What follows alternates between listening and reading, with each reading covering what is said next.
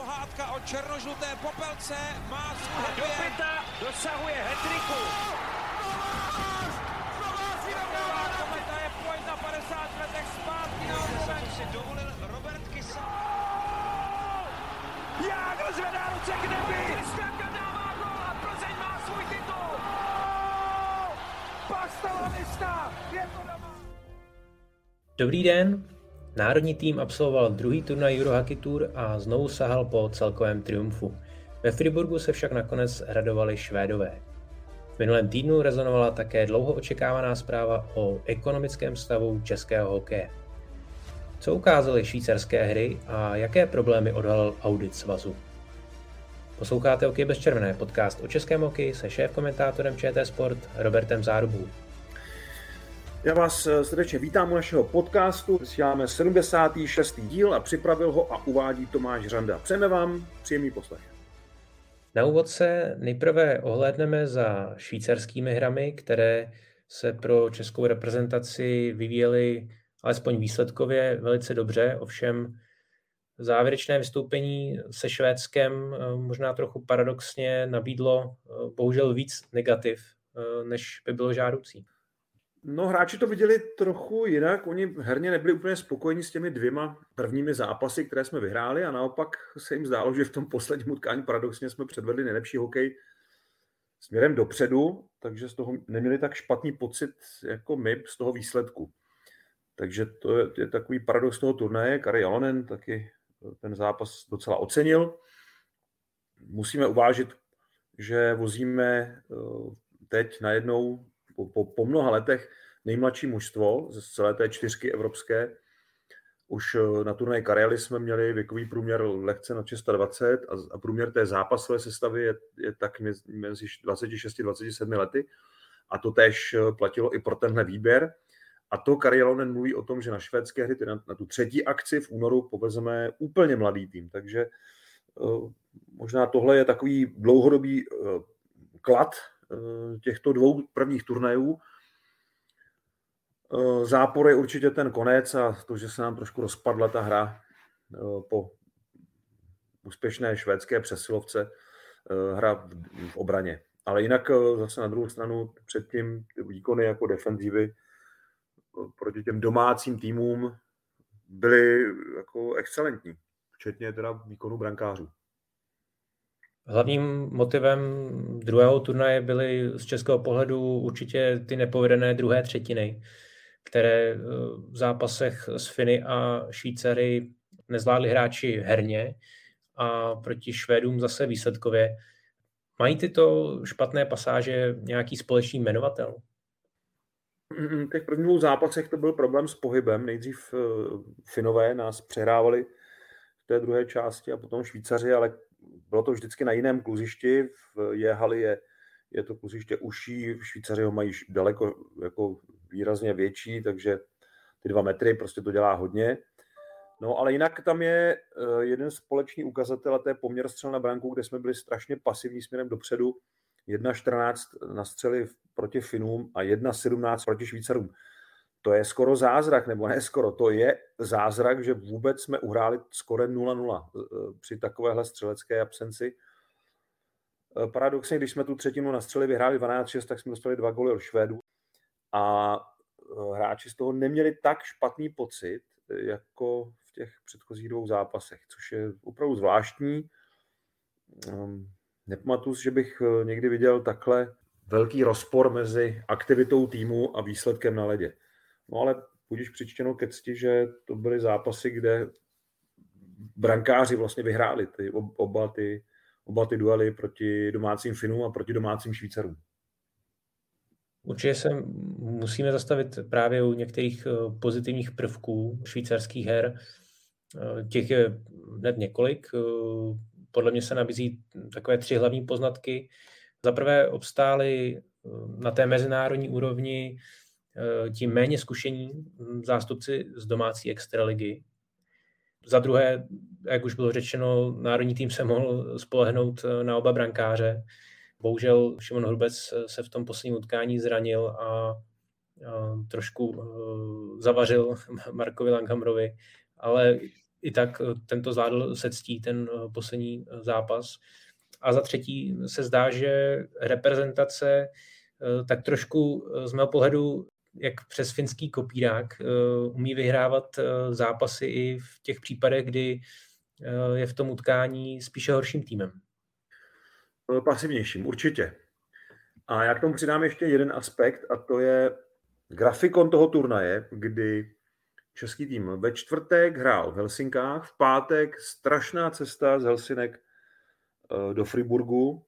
Jako, když budu měřit čas eh, po ose hotel-hotel, tak eh, to trvalo 12 hodin a trenéři zrušili večerní trénink páteční, který obvykle při tomhle přesunu bývá a býval, i když jsme se přesouvali do Moskvy třeba s tím týmem, tak uh, stejně trenéři dali ten večerní trénink v pátek a teď to vlastně nebylo. Takže celý ten rytmus byl takový zvláštní a ještě musíme uvážit, že velmi nezvykle jsme hráli na sedm beků, protože Viroza nepustila do toho prvního zápasu Pavla Píchu a pak ani Davida Skleničku, takže jsme hráli na sedm obránců, všechny ty tři zápasy, což není úplně obvyklé. A ještě jeden, jedna souvislost, a to je to, že tu Virozu zřejmě od těch beků chytl i Marek Langhammer. Dokonce Finové chtěli, aby uh, si nechal udělat testy na COVID, tak to se, to se provedlo a byl, byly negativní. Takže uh, Marek Langhammer uh, chytal, musel do té brány jít, když se zranil Šimon Hrubec, a musel tam jít prostě s lehkou virózou a nebylo mu úplně jako dobře v té bráně. Takže to byly ještě, byl ještě jeden takový aspekt tohohle turnaje, že to bylo hodně náročné. Eh, víc než normálně. Tenhle, tenhle ten turnaj předvánoční je vždycky pro nás složitější v tom, že většinou hrajeme venku a pak pokračujeme do jiného místa zase venku. Jo? Finsko, dřív to bylo Finsko, Rusko, Švédsko, Rusko, tyhle ty přelety. A eh, to je jako docela náročné, když si vezme to, že vlastně ten volný den strávíte na cestách a k tomu máte v těch zbývajících třech dnech, máte, třech dnech máte zápas. Takže to je opravdu zkouška psychických, ale i fyzických sil. A myslím, že to mužstvo to zvládlo, byť uh, jsme se samozřejmě pídili potom, jestli v tom posledním zápase tam nebyla nějaká únava, ale uh, kluci nás ujišťovali, že ne, že, že byli jako v pohodě a že naopak se jim zdálo, že jim ty nohy hezky jezdějí v tu neděli, tak, tak nevím. No. Takže uh, subjektivně možná se cítili dobře, ale objektivně už tam přece jenom trošku jakoby, jak se říká, chyběla ta šťáva, ten, ten drive tam jakoby už chvílemi jako nebyl. No. Taky to souvislo samozřejmě s tím stavem. Jak se na ledě jevili nováčci v národním týmu, případně eh, Petr Friedrich? Eh, Petr Friedrich hrál už roky s Rakouskem, když Rakousko zaskočilo na konci minulé sezóny za Rusy. Ale tohle je přece jenom jiný kalibr. Eh, takže Krištof Hrabík byl, myslím si, lepší v tom prvním zápase Eh, v Helsinkách, v tom třetím tom, to nebylo, nezdálo se mi, že by to bylo nějaký jako úplně, úplně skvělý. Eh, Petr Friedrich hrál výborně a výborně hrál Adam Neumann. Petr Friedrich eh, už, jak bylo řečeno, ten už hrál pár zápasů, vlastně pro něj to už nebyla úplně nová zkušenost, už má jaký gól v národním týmu. Ale tihle kluci hráli velmi sebevědomě, drze, dravě, prostě přesně tak, jak by měli ti nováčci se jako prezentovat. Adam Neumann mohl v v obou těch zápasech, do kterých naskočil v první léně, mohl při prvním střídání dát gól a pak dokonce ten gól skoro i dál, kdyby ten puk se uh, nějak nezadrhnul na čáře brankové. No a Daniel Voženílek eh, splnil přesně to, co trenéři chtěli, aby byl trošku, aby, aby uplatnil ty fyzické předpoklady a aby dal tu velikost tomu týmu, jako z hlediska soubojů, tak přesně to. Uh, Třinecký Eh, centra splnil. Eh, mně se teda líbili všichni ty tři hráči a viděl jsem, že i Karel je s nimi spokojený, že, že, že je rád, že ti kluci rozumí tomu systému, přijali tu roli tě, v, tom, v tom eh, systému a to je, tohle je možná důležitější než ty výsledky, že ti, že ti hráči si ověřují, že z té extraligy se dá hrát na mezinárodní scéně. Všichni se shodli v tom, že to je výrazně rychlejší, ale že se dá na tu rychlost jakoby poměrně rychle zvyknout zároveň. Takže Eh, vlastně jsou z toho jenom jako dobré poznatky. Chybělo tomu už jenom to, aby právě třeba Adam Najman, prostě aby ten kotouč mu posunul prostě o, o ten decimetr za čáru, nebo Petr Frederik, aby tam měl nějaký gólový nebo jiný dobrý moment. Daniel Boženílek tam vlastně vypracoval ten, ten gól proti Švýcarům, kdy byl hodně důrazný v rohu a, a Košťálek potom od modrý čáry to tam jako pěkně prostřelil. Takže tam sice není bod za asistenci, ale nějaký podíl tam je, no, tak uh, všichni hráli jako ty, ty noví hráči hráli dobře, ale i ostatní hráči z extraligy, uh, oba ty obrané páry klubové, ale s, nimi třeba mě třeba hodně překvapil Radek Kučeřík, hrál opravdu velmi jistě, velmi sebevědomě.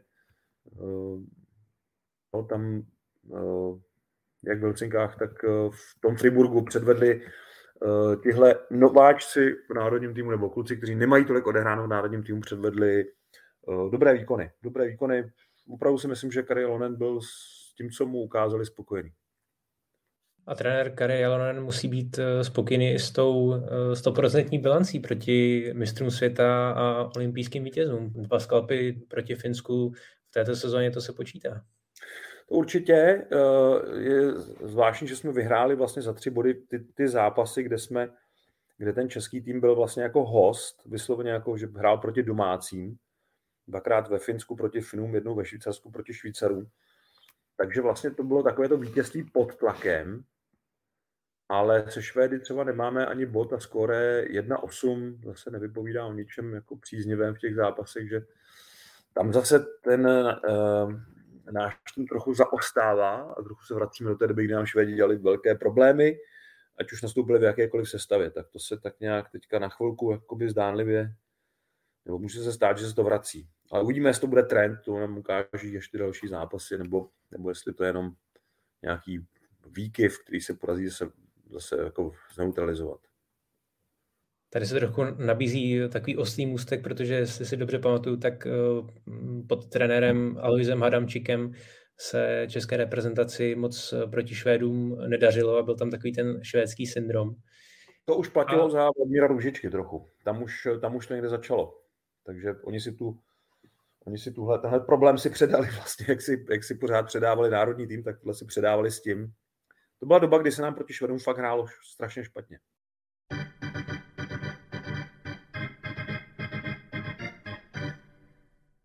A právě eh, osoba Alize Ramčíka je, eh, řekněme, ústřední postavou našeho hlavního tématu eh, a tím je dlouho avizovaný audit Českého svazu, podle něhož bývalé vedení nepracovalo jako řádný hospodář. Nový prezident Českého hokeje Alois Adamčik poukázal na pochybení při uzavírání některých smluv, o nichž navíc podle Adamčika nebyl výkonný výbor svazu informován. Adamčik však eh, trestní oznámení zatím nepodal. Je neobhajitelný deficitní rozpočet ČSLH, kdy se rozpouštěl zisk z mistrovství světa 2015 a přerozděloval se zisk z loterních společností od ČOV celkem 365 milionů přes danění. Svaz sestavoval rozpočet ze ztrátou 50 milionů ročně, navzdory tomu, že vystanová má povinnost vyrovnaného rozpočtu. První taková velká, velká věc, která se udála, kterou jsme objevili, je investice 50 milionů korun do společnosti VZM bez vědomí výkonného výboru ČSLH. Účetní kolonka dole zní zmařená investice. Alois Haramčík eh, tak dostal svým slovům před eh, volbou nového prezidenta svazu, kdy se chtěl zaměřit eh, hlavně na ekonomickou stránku českého hokeje a sliboval škrty v nákladech a řekněme vyrovnanější rozpočet. Co tedy konkrétně audit podle Hadamčíka odhalil a kde se mohlo v minulých letech víc šetřit? Tady musím začít úplně odinut, protože my nevíme, co ten audit odhalil. My víme, co nám z auditu odhalil Alois Hadamčík. Ten audit nikdo neviděl. Já nevím, jestli ho viděli členové výkonného výboru ani. Ale Ehm, docela by mě to zajímalo. Nikdo o tom nechce mluvit, nikdo to nechce jako veřejně popsat a e, nálada na Českém svazu ledního hokeje momentálně, no, asi taková, jako je venku počasí. Nedůvěra, dost takové jako zavírání dveří, není, to, není tam prostě úplně příjemně teďka momentálně. Eh, jde o to, že eh, ten audit popsal některé skutečnosti, my se k něm za chvilku dostaneme, já jsem se potom trochu víc pídil, ale neříká, jestli skutečnosti jsou dobře nebo špatně, on jenom prostě popisuje A záleží potom hodně na interpretaci, do jakého světla ty skutečnosti se postaví. Takže já bych to rozdělil na několik částí. Určitě se tam dá mluvit o Eh, nějakých ekonomických otaznicích. Já bych teda rozhodně neřekl, že vybuchla nějaká bomba, protože nic z toho, co Alex Adamčík eh, vlastně eh, vyjevil ve středu, tak nic z toho nebylo už předtím někde vyřčeno. Dokonce on sám pouštěl vybraným novinářům nikoli na tiskové konferenci, ale v osobních rozhovorech různé informace o tom, že tohle to je hrozný, tohle to se stalo, tohle to se stalo. A samozřejmě hrozně moc pak záleží, jak jak moc vy chcete přijmout tu interpretaci, když nemáte před sebou ten audit, ten text toho auditu a nemůžete si sám udělat eh, vlastní obrázek, respektive nemůžete s tím auditem konfrontovat osoby, kterých se týká. To si myslím, že je první velká chyba. Pak samozřejmě jsou tam určitě věci, které jsou vysvětlitelné docela jednoduše a eh, stačí na to se zeptat těch lidí, kteří za to zodpovídali nebo zodpovídají pořád ještě. A pak jsou tam takové nahozené různé udičky, které mediálně vypadají strašně atraktivně, ale ve skutečnosti eh, to zas tak úplně jako není. Já tam mám dvě tak, dva takové body, které si myslím, že stojí za podrobnější vysvětlení a my se k ním třeba dostaneme. A eh, samozřejmě, že to hodně rozvířilo eh, také vody v zákulisí českého hokeje, mezi sponzory, mezi partnery Českého svazu, Eh, pochopitelně, protože část té zprávy je namířená proti agentuře, která se starala o marketingová televizní práva, takže tak, tak nám taky samozřejmě to velmi rezonuje, eh, ten, ten vlastně rozkol. A pak je tu ještě jedna okolnost, a to je načasování, nebo načasování, to se vypadá, že to bylo všechno záměrně, ale spíš takové, takové ponechání časovému osudu, to, to, to, to, vlastně to zveřejnění těch informací. A to si myslím, že je největší amatérismus celé té operace, bohužel opět. Eh, já nevím, jestli to je záměr, nebo jestli to je opravdu ne, taková jako, nedo, jako ne, jak to říct, eh, nedokonalost nebo nevědomost, ale eh, vyndat ty výsledky auditu v den, kdy pár hodin potom, vlastně hodinu nebo dvě hodiny potom, je inaugurace nových členů do Síně Slávy, to za prvé, a za druhé národní týmy na cestě na druhý turnaj v sezóně. Já si myslím, že eh, horší načasování si snad těžko představit. Jo? To možná na čtyři den, kdyby se to zveřejnilo. To je tak jako jediný, jediný jako horší datum. Tak eh, tohle je škoda, protože ty výsledky jsou velmi závažné, ta obvinění jsou velmi závažná a hm, je dobré si o nich trošku něco víc říct, protože a v tom má ta druhá strana pravdu. Ono se musí říkat nejenom A, ale i B. Tak eh, celá řada věcí je tam určitě jako na důkladnější rozbor, než toho budeme ani my teď schopní, protože, jak říkám, ten audit, eh, ten audit bohužel zveřejněn nebyl. K tomu načasování se určitě eh, dá doplnit i to, že to celkové zveřejnění, ať, ať už tedy uh, můžeme tomu říkat jakkoliv, uh, tak uh, ta prezentace na tiskové konferenci vlastně došlo k ní relativně pozdě, protože už v průběhu podzimu právě se objevily první informace a, a bylo naznačováno, že ten audit už bude zveřejněn, nakonec jsme se dočkali až na konci roku. Přesně tak, ten audit měl být venku dávno, eh, dávno předtím. Měla se svolat eh, mimořádné, mimořádné zasedání výkonného výboru a nenechávat to na to řádné, pokud jsou ty věci tak závažné. Pokud je to jenom nějaká marginálie nebo pokud je o formální věc, tak OK, tak pak to může projednat VVčko klidně v tom dalším termínu, který je řádně stanoven. Já si myslím, že všechna, všechna ta zjištění jsou natolik závažná, a teď neříkám, že, že jsou jako úplně uh, jako relevantní, jsou prostě závažná, tak mělo se svolat, měl se svolat mimořádný výkonný výbor a mělo se okamžitě potom udělat tisková konference. Uh, tady je spoždění nějaké tři týdny, možná měsíc, možná víc, nevím, kdy přesně ten audit byl hotov, ale mělo se to udělat dřív. Mělo se to udělat hned a mělo se to udělat uh, dřív, než ty informace začaly prosakovat v různých eh, rozhovorech a v různých náznacích a útržcích.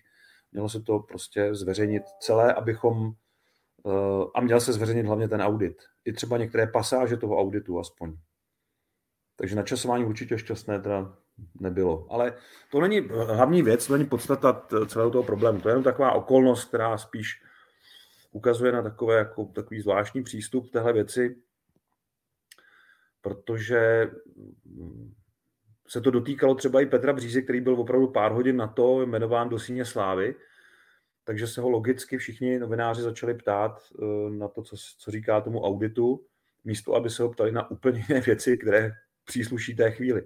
A tady musím jako kolegy vzít v ochranu, protože zase, když ten audit je venku, tak to nic jiného nemůžete, než se ptát na, na to, co se, jako, eh, co se toho týče. Takže to, ty otázky byly zcela na místě, ale bylo to dáno prostě tím naprosto nevhodným jako časovým umístěním eh, těch dvou událostí vedle sebe. Tedy události krajně negativní a události na, výsost jako kladné, která měla oslavovat současnost a hlavně historii našeho hokeje. Tak to, tohle se fakt nepovedlo.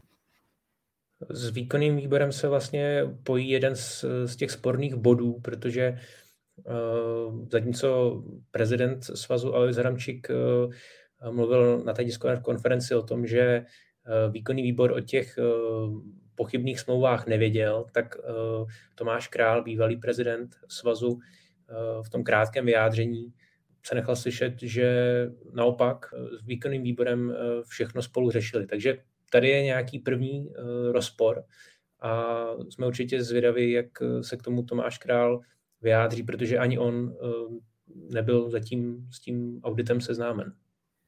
Což je chyba, ten audit se ho bytostně týká, byl vlastně označen za jednoho z hlavních vyníků nebo strujců té situace.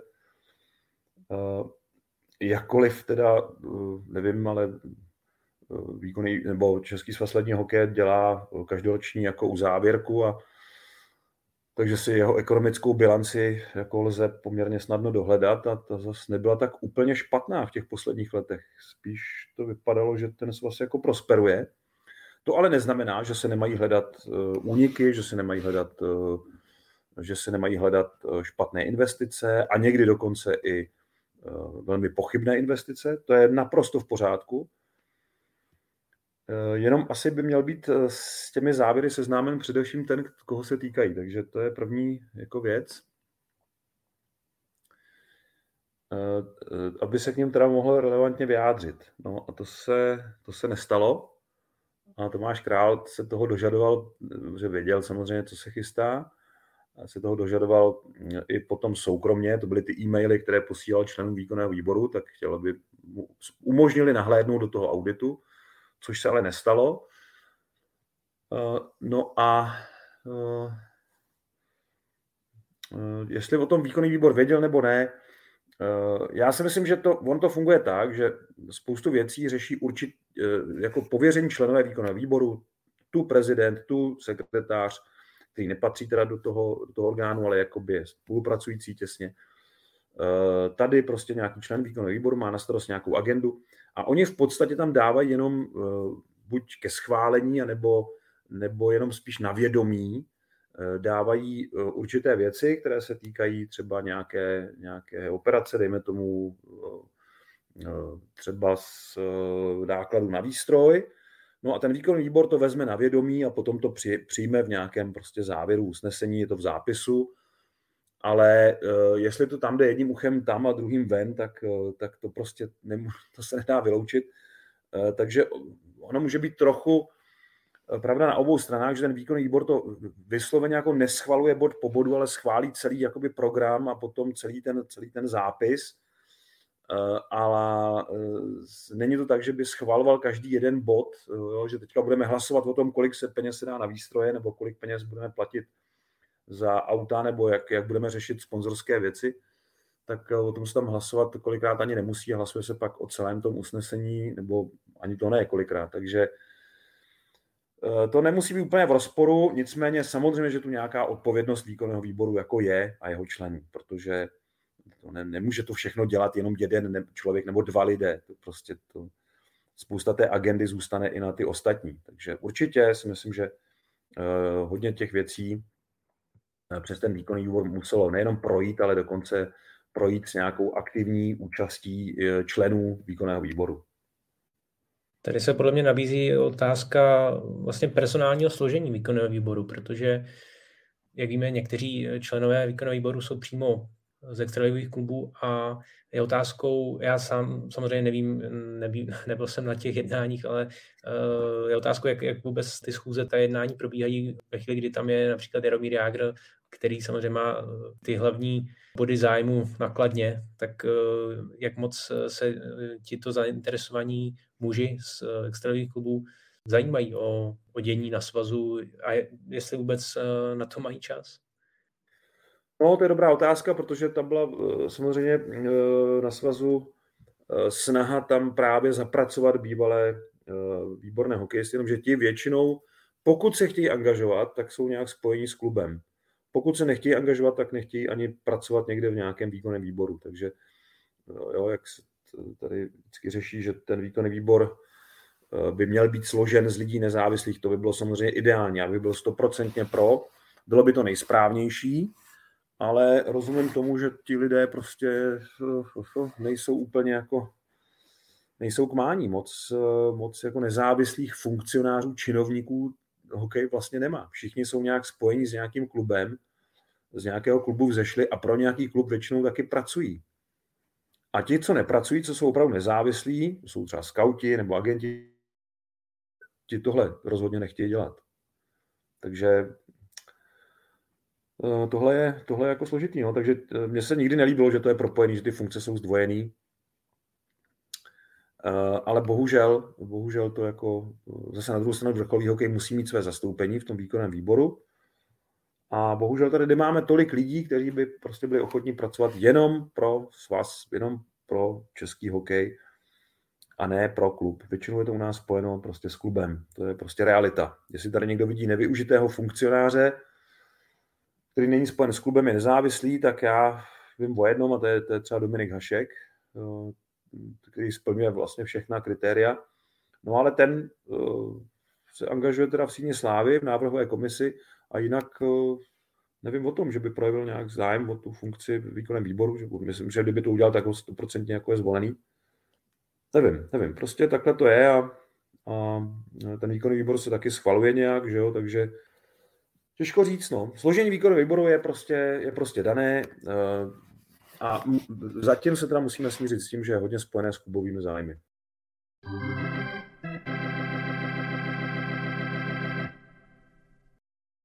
Když půjdeme konkrétně tedy po těch určitých bodech, eh, které Aviz Adamčík prezentoval, co z toho, eh, řekněme, je nejpalčivější z těch jmenovaných problémů?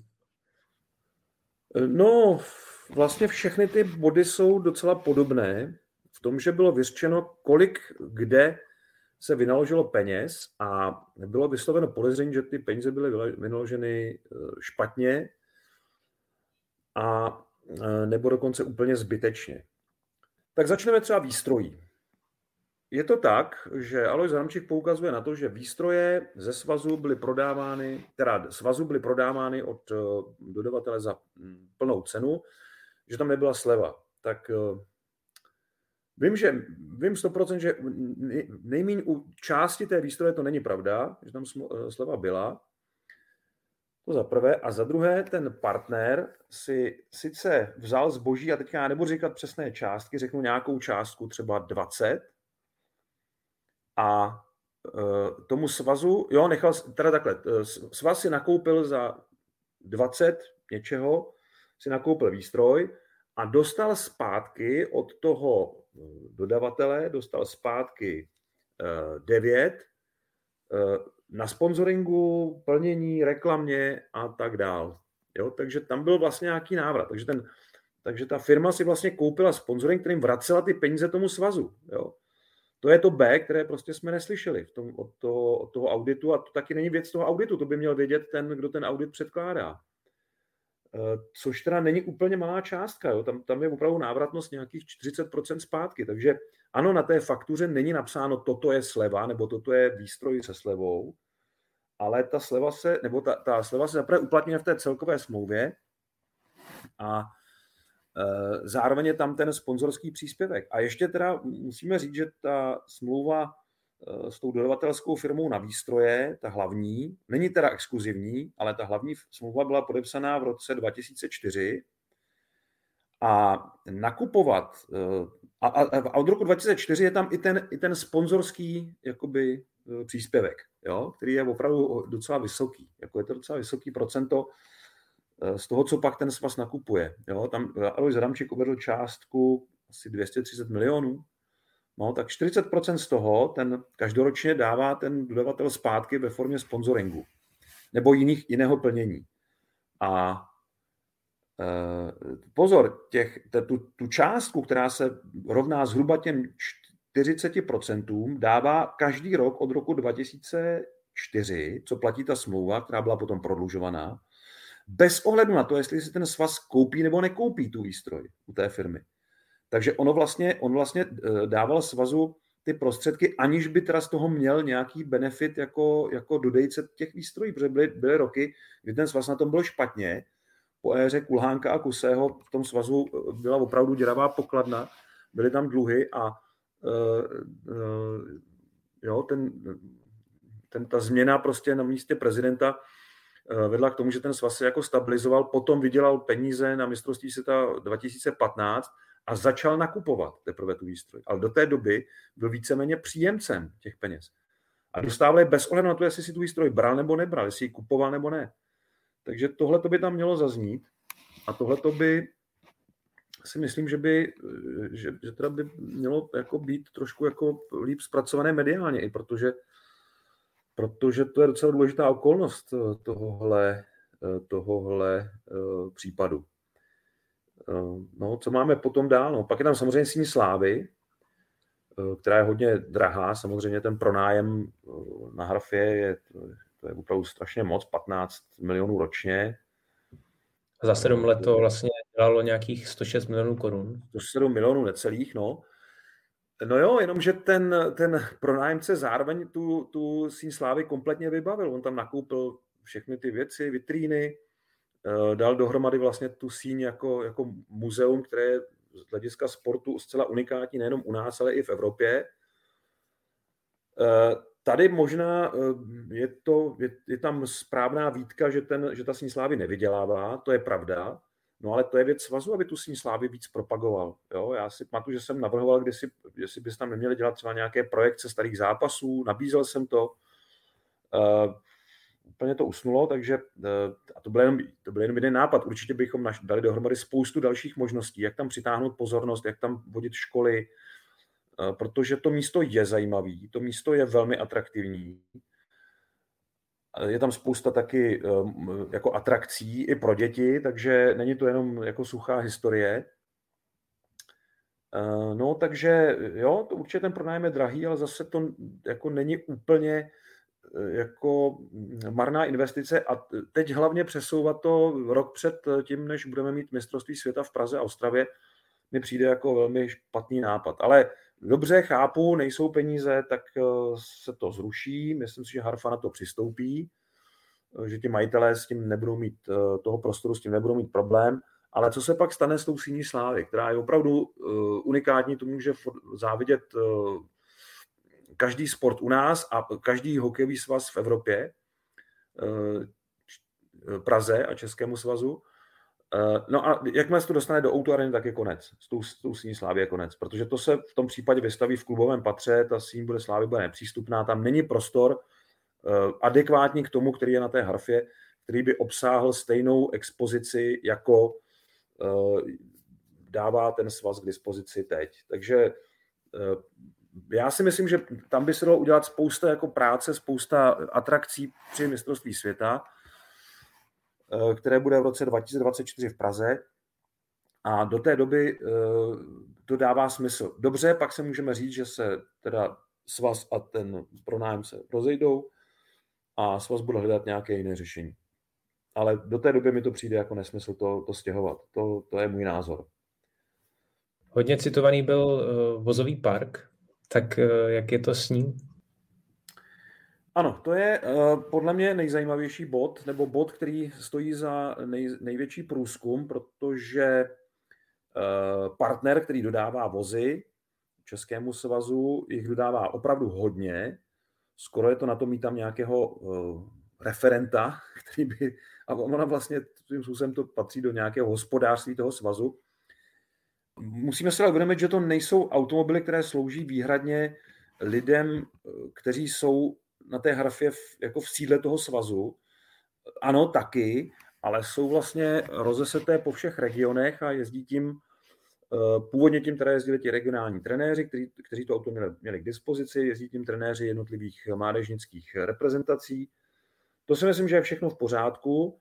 Otázka je, jestli to musí být 40 aut. A tady já neznám přesný závěr toho auditu. Tady, tady možná na tomhle bodu jsem mohl Alois Zanučik víc jako zaměřit, víc se na tom točit, protože by bylo zajímavé říct, tak my těch aut provozujeme tolik a uh, trenérů, kteří podle mě si ho zaslouží a lidí, kteří podle mě se ho zaslouží, je tolik. A jednoduchým odečtem zjistíme, že tolik a tolik aut je tam zbytečných. Otázka je zase toho, provozuje to vlastně sponzor, partner českého hokeje, tak jestli to opravdu je taková položka, ale třeba ano, takže tady se dalo určitě jako ušetřit a tady si myslím, že ten audit třeba jako opravdu na něco narazil. Eh, co se týče tam těch uvedených luxusních vozů, no tak eh, to to, to, to musí vysvětlit ten, kdo těmi auty jezdil. Já vím, že tam, to jsem si teda ověřoval, že tam bylo nějaké, nějaký Rover, myslím, že Porsche. A pokud vím, tak, uh, tak uh, tím jezdil teda Tomáš Král, ale uh, poměrně brzy, nebo po nějaké době, ne, nechci říct poměrně brzy, prostě po nějaké době to auto odložil a jezdil pak zase tak jako před tím svým autem. Tak dobře, tohle je etapa, která se dá jako nějak jako Eh, vysvětlovat nebo která se dá nějak řešit. No. Ale eh, to je asi jediný takový ten eh, zářný bod toho, co ten audit chtěl jakoby předvést. A je to v pořádku, ať se to prošetří, ať se, ať se k tomu vyjádří pan Král a ať se k tomu, ať se k tomu jako vyjádří i pan Hadamčík, ať porovnají ten počet automobilů s, s tím, kolik doopravdy těch aut musí ten svaz mít a jestli ten provoz je tak nákladný to já nevím. Tady si myslím, že se dalo jako hodně vysvětlit a že se dá hodně na tom ještě zapracovat.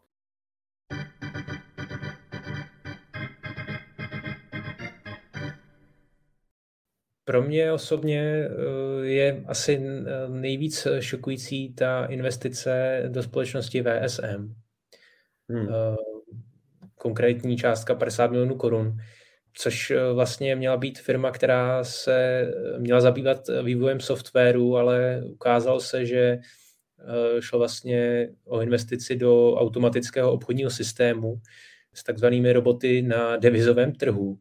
A nakonec se z toho stal vlastně investiční podvod, kdy téměř 8 tisíc investorů mělo dohromady přijít o více než 2 miliardy korun. Bylo to vlastně takzvané Ponziho schéma, laicky řečeno pyramida nebo letadlo.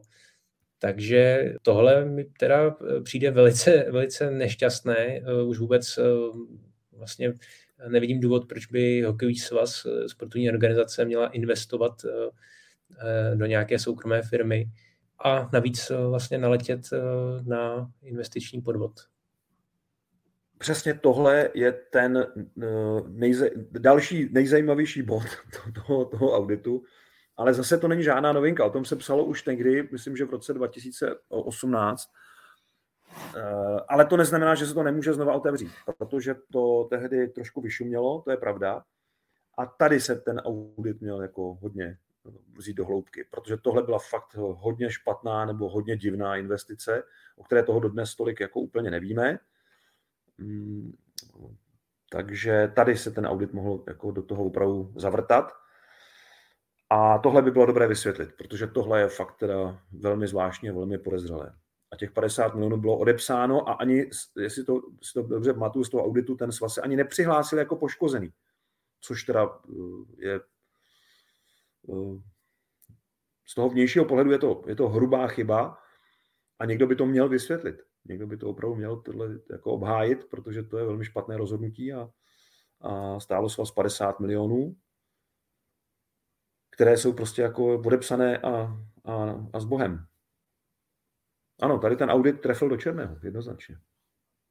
No vlastně s podívem je i to, že uh, tato firma VSM eh, byla partnerem uh, první ligy tři, tři sezóny. Hmm. No a to spolu souvisí, protože první ligu řídí svaz. Hmm. Ale že, si, že prostě svaz si neprověří firmu důkladně, nebo respektive ta firma se vydávala za něco, čím nebyla. a svazy takhle, takhle přijal. Říkám, tohle musí někdo vysvětlit. Já to nevím. Já, já ten důvod neznám. Proč svaz udělal takovouhle špatnou investici, kdo ji podepsal a proč potom se nepřihlásil při vypořádávání té, té podezřelé firmy, proč se nepřihlásil mezi poškozenými o těch 50 milionů. To, na, na tohle neznám odpověď a to by bylo dobré se ptát a tohle bylo dobré jako vědět. Jak bylo řečeno, trestní oznámení současné vedení na to bývalé zatím nepodalo, ale jedno trestní oznámení eh, by mělo být eh, na stole, eh, a to od Petra Dětka, majitele Pardubic. Jak nahlížet na tuhle rovinu této kauzy? Petr Dědek hodně podporoval kandidaturu Alojza Hadamčika na post prezidenta a podporuje ho dál a myslím si, že jednají v souladu, že, že postupují jako společně a musíme taky vzít v potaz to, že Petr Dědek se svou agenturou prohrál to výběrové řízení o práva na extraligu s agenturou BPA, která je současně agenturou pro Český svaz ledního pro národní mužstvo. A teď Alex Adamčík teda vyvinul velké úsilí na podzim, aby to BPA odstřihnul, aby to vlastně odstavil a aby si svaz ta práva, jak marketingová, tak televizní, prodával sám. A v tom auditu zase jsou některé věty, které prostě zasluhují nějaké vysvětlení. Ehm, tam ehm, uvedl Alois Hadamčík na té tiskové konferenci, že byla vlastně několikrát snížená ta smlouva, to plnění od BPA a že s tím svaz souhlasil a že to je poškození toho svazu, protože tomu nebyl důvod, ale všechna ta snížení proběhla v době, kdy byl covid a kdy se nehrálo. Takže BPA vlastně ne, nemohla platit za něco, co ten svaz nenabízel. V, ten, v, té, v té době se nehrály turnaje, nehrála se liga, teď dobře nechme ligu stranou, ale nehrály se zápasy národního týmu, nehrálo se mistrovství světa, nehrálo se nic. E, takže logicky i my jako Česká televize jsme se dohodli s tou agenturou BPA, e, my ty zápasy nemáme, tak my logicky vám nemůžeme platit za televizní práva na něco, co se, ne, co se nehraje. Takže, takže Česká televize jako vysílatel snížili nějaké plnění BPA, to tež asi udělali ostatní, jako udělali partneři, sponzoři, no a BPA stála před situací, kde, kde teda musela to též vlastně, protože BPA je prostředník mezi svazem a těmi ostatními vysílateli a sponzory, eh, tak musela říct, podívejte se, my tady máme příjem jako daleko nižší, než, než jsme měli v minulosti, protože se nehraje. Vy nehrajete zápasy, jasně, z objektivních důvodů, věkovi, to prostě nehraje se, ale my nemůžeme platit za něco, co neprodáváme. Eh, respektive, co nemůžeme dostávat peníze za něco, co neprodáváme a tím pádem vám nemůžeme dát peníze za něco, co vy nám nedáváte. To je, to je jako, to mě přijde docela logický. Uh, vím, že i agentura BPA, i, i partneři se drží hodně zpátky v tom komentování toho auditu, ale v zákulisí to docela vře a e, myslím si, že ještě přijdou nějaké jako kroky z, těch, e, z těchto stran, protože e, jo, dobře, ta smlouva třeba může být vyhodnocená, že svaz si řekne, pro nás je to nevýhodný, už to nechceme v tom pokračovat. To je zcela jako legitimní názor, ale uvádět tam tyhle důvody mně přijde neúplně šťastné, takže to vyvolá reakci, která prostě povede k tomu, že, že, to, že to ještě jako bude zajímavý boj, no, že, že, ty, že ty, ta agentura se asi jen tak nevzdá. Eh, zároveň vždycky jsem si říkal, proč vlastně ten svaz, eh, když má na to oddělení pro hokej, proč si to vlastně neprodává sám všechno, když na to má marketingové oddělení, proč teda to dělá přes prostředníka. Takže ta úvaha není úplně jako od věci, jo? ale když už to je takhle podepsané, no tak nevím, tak jsou nějaká pravidla a nějaká logika věci a pokud se nehraje, tak se nedá platit za něco, když se nehraje. Takže v tomhle tohle si myslím, že nebylo úplně šťastné vyjádření uh, směrem právě k té, k té agentuře a k tomu, uh, k tomu uh, souboji Petra Dětka a jeho agentury z BPA. Se to vlastně teďka vyostřilo na tom svazu, takže BPA vlastně má končit. Jo? Tak um, Jo, teď nechme stranou ten extraligový boj, k tomu se dostaneme někdy později, tam je to zase trošku jinak. Ale tady si myslím, že, že ty argumenty, které zatím byly předloženy, jako jsou trošku, uh, trošku relevantní. Dalším z kroků svazu je vlastně ukončení spolupráce s generálním sekretářem Martinem Urbanem od nového roku, kterého nahradí Jana Černý. Dá se tady hledat souvislost s tím auditem? No asi ano, to myslím, že je docela zřejmé. Zvláštní na tom je, že mm, oba dva spolu úzce spolupracovali a nemyslím si, že by jeden nevěděl o tom, co dělá ten druhý úplně přesně. On je Alois Ramčík tam teď v takové divné pozici, on tam si vlastně hledá nějaké spojence a on ví, že mu nepřijdou zvenku, že on si tam samozřejmě nějaké lidi přivedl, právníka, auditora, ale on potřebuje mít také nějaké spojence v tom hokejovém hnutí, takže si je jako hledá. A logicky teda musí rozdělit ty kteří předtím jako spolupracovali a vybrat si jednoho z nich a říct, tobě věřím a tomu druhému nevěřím. No. Což teda je postup, který vede potom k té atmosféře, o které jsem mluvil na začátku. A to tež platí pro projekt Litoměřice. Tam, tam je taky celá řada jako věcí, které, které by si zasloužily podrobnější vysvětlení. Eh, kdy teda tam byla uvedená částka, že vlastně se do Litoměřic poslalo Uh, na výstroje tuším se poslalo daleko víc peněz, no protože tam přišlo víc hráčů. A taky je problém v tom, že těch víc hráčů, eh, Litoměřice jsou jakoby dočasná stanice, se potom vrátilo do svých klubů a tu výstroj si vzalo sebou.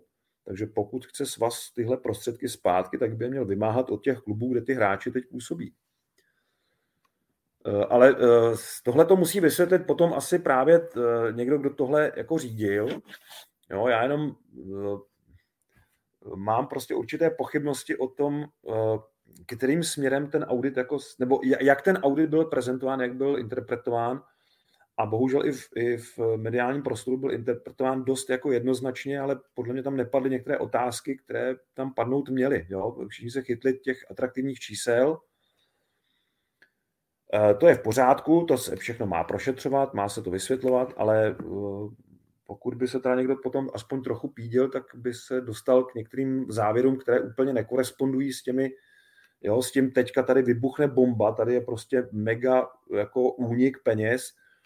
Eh, já netvrdím, že něco takového tam není, jo, ale jo, vy jste třeba, já nevím, eh, některé ty příklady, o kterých jsem mluvil, ale zrovna tyhle ty, takové ty nejviditelnější, eh, ať to Dobře, tak ať to někdo teda ukáže přesně a ať si to nechá přesně vyúčtovat a ať to potom zveřejní. Jo? Ať, ať, máme přesnou, jako, ať máme jasný přehled, protože jedna strana říká, je to všechno zúčtované, je to všechno do halíře prostě zdokumentované a druhá strana říká, tady ale jsou nějaké peníze, o kterých nevíme, proč jich bylo víc nebo proč jich bylo o tolik víc.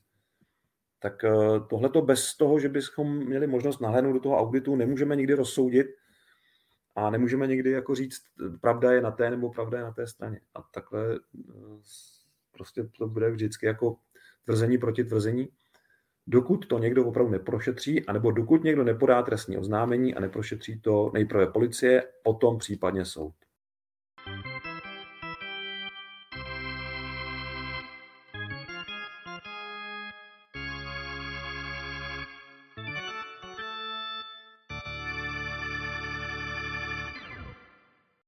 Další části se věnujeme dotazům vás, posluchačů. Otázky můžete klást pod jednotlivými díly podcastu na YouTube kanále ČT Sport nebo na Twitteru Roberta Záruby. A Michal Řechtáček se ptá, dokdy má Česká televize práva na mistrovství světa v hokeji a jak to vypadá se světovým pohárem? Práva na mistrovství světa v hokeji máme do roku 2020 2028, já jsem to minule řekl špatně, doufám, že teďka to říkám dobře, 2028 a světový pohár, no to je otázka, jestli, se, jestli a kdy se bude hrát, protože je tady další odklad. Eh, NHL očividně čeká na to, jak to dopadne s Ruskem a chce tam Rusy v nějakém týmu, nebo v lepším případě v ruském týmu mít. A to se teď zatím no, asi nedá zorganizovat, takže cestovým pohárem to teď nevypadá nijak. Navíc eh, tam už je hrozí kolize zase s, se zimními olympijskými hrami a NHL určitě nebude chtít, řekněme, dvakrát v řadě přerušovat svou soutěž. No, uh, oni měli velký zájem třeba o to, aby skupina světového poháru do 24 byla v Praze v únoru a Český svaz eh, z toho nebyl úplně nadšený, dokonce vlastně se postavil proti tomuhle, přestože jindy by to určitě vzal. Ale ono totiž, eh, to je tak, jako uspořádejte nám tam skupinu, ale zisk bude náš víceméně jo, z toho. Takže, nebo podstatná část zisku bude, bude naše, tím myslím jako NHL. No, to, do toho se úplně teda pořadatel samozřejmě nebude hrnout, že jo? Do toho se úplně nepohrne. Takže eh, to byl jeden zádrhel a ten druhý byl, byl teda v tom, že ve stejné době tam, jako, nebo ve stejném roce tam bylo mistrovství světa, takže v Outu aréně, takže dva, dva silné důvody pro určitou zdrženlivost. Eh, jinak by to bylo skvělé mít skupinu světového poháru v Praze. Ale musíme se na to podívat taky z hlediska jako ekonomické síly toho regionu a fanoušků. No, tak uh, ty výzky asi nebudou úplně zadarmo ani na to, ani na to. Takže to bude zajímavé. Takže odklad 2025, tam říkáte správně, to už je rok do olympijských her eh, v Miláně a v Kortíně. 2026 ty hry jsou a 2027 je to rok potom zase, takže to je zase další odklad, tak eh, to už ti hráči, kteří by se chtěli konfrontovat konečně na té nejvyšší úrovni a hrají NHL, tak to už, aby pomalu začali schánět nějaké dobré léčebné programy, aby je medicína udržela ve formě. Protože to nevypadá úplně, že to bude, že to bude brzo. A nebo to bude muset být v jiném termínu. Zase v létě, no, ale to má zase jiná úskalí. A Vojtěcha Habra by zajímalo, zda existuje zdůvodnění toho, že v hokeji oproti přenosům české televize z jiných sportů vidíme výrazně méně rozhovorů s trenéry. Eh, to je dáno eh, povinností na, eh, z televizního utkání mít rozhovor s nejlepším hráčem zápasu, což je někdy docela jako komplikované, ale je to tak. A trenéry bereme opravdu výjimečně. Jo, pořád tady dáváme spíš přednost tomu mít hlas aktéra toho utkání než trenéra. Eh, s tím, že pravda, někdy bychom raději slyšeli trenéra a zkusíme na tom ještě jako trošku zapracovat, protože to zase není takový problém. Trenéři jsou tady od toho, aby se trošku vyjadřovali za tým.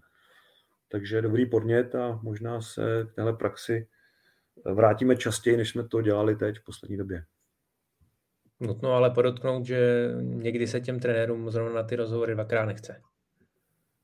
No, to, to hráčům taky ne, kolikrát. No. Tak tam je ta povinnost, u trenérů ta povinnost není. A pak je tu ještě jedna věc. Eh, řada trenérů pořád nese velmi úkorně eh, to, ten zákaz vyjadřovat se k výkonu rozhodčích do 24 hodin. To je problém.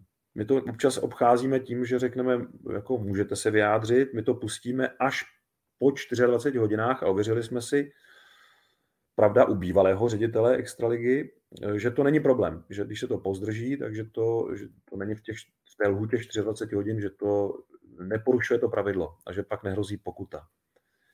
Ale já bych to pravidlo celkově zrušil a nechal bych jenom pravidlo o tom, že pokud ten trenér nějakým vyjádřením poškodí dobré jméno Extraligy, třeba pochybní kredibilitu z rozhodčích nebo řízení soutěže, tak pak teprve by měla přijít pokuta. Ale rozporovat, ten rozhodčí udělal tady chybu nebo tohle přehlédl, tady nás poškodil, já si myslím, že už eh, jsme, doufám, teda pokročili od eh, toho přelomu tisíciletí, že dokážeme rozlišit, eh, kdy trenér opravdu trošku jako moc často brečí a moc často jako laje rozhodčím a kdy naopak je to prostě kritika přiměřená jednou za čas a jenom když to opravdu za to stojí.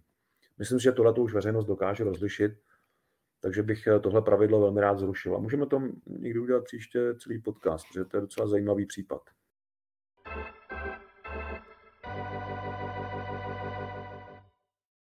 Národní tým má za sebou druhou akci Eurohockey Tour a také tentokrát zanechali někteří reprezentanti více než dobrý dojem.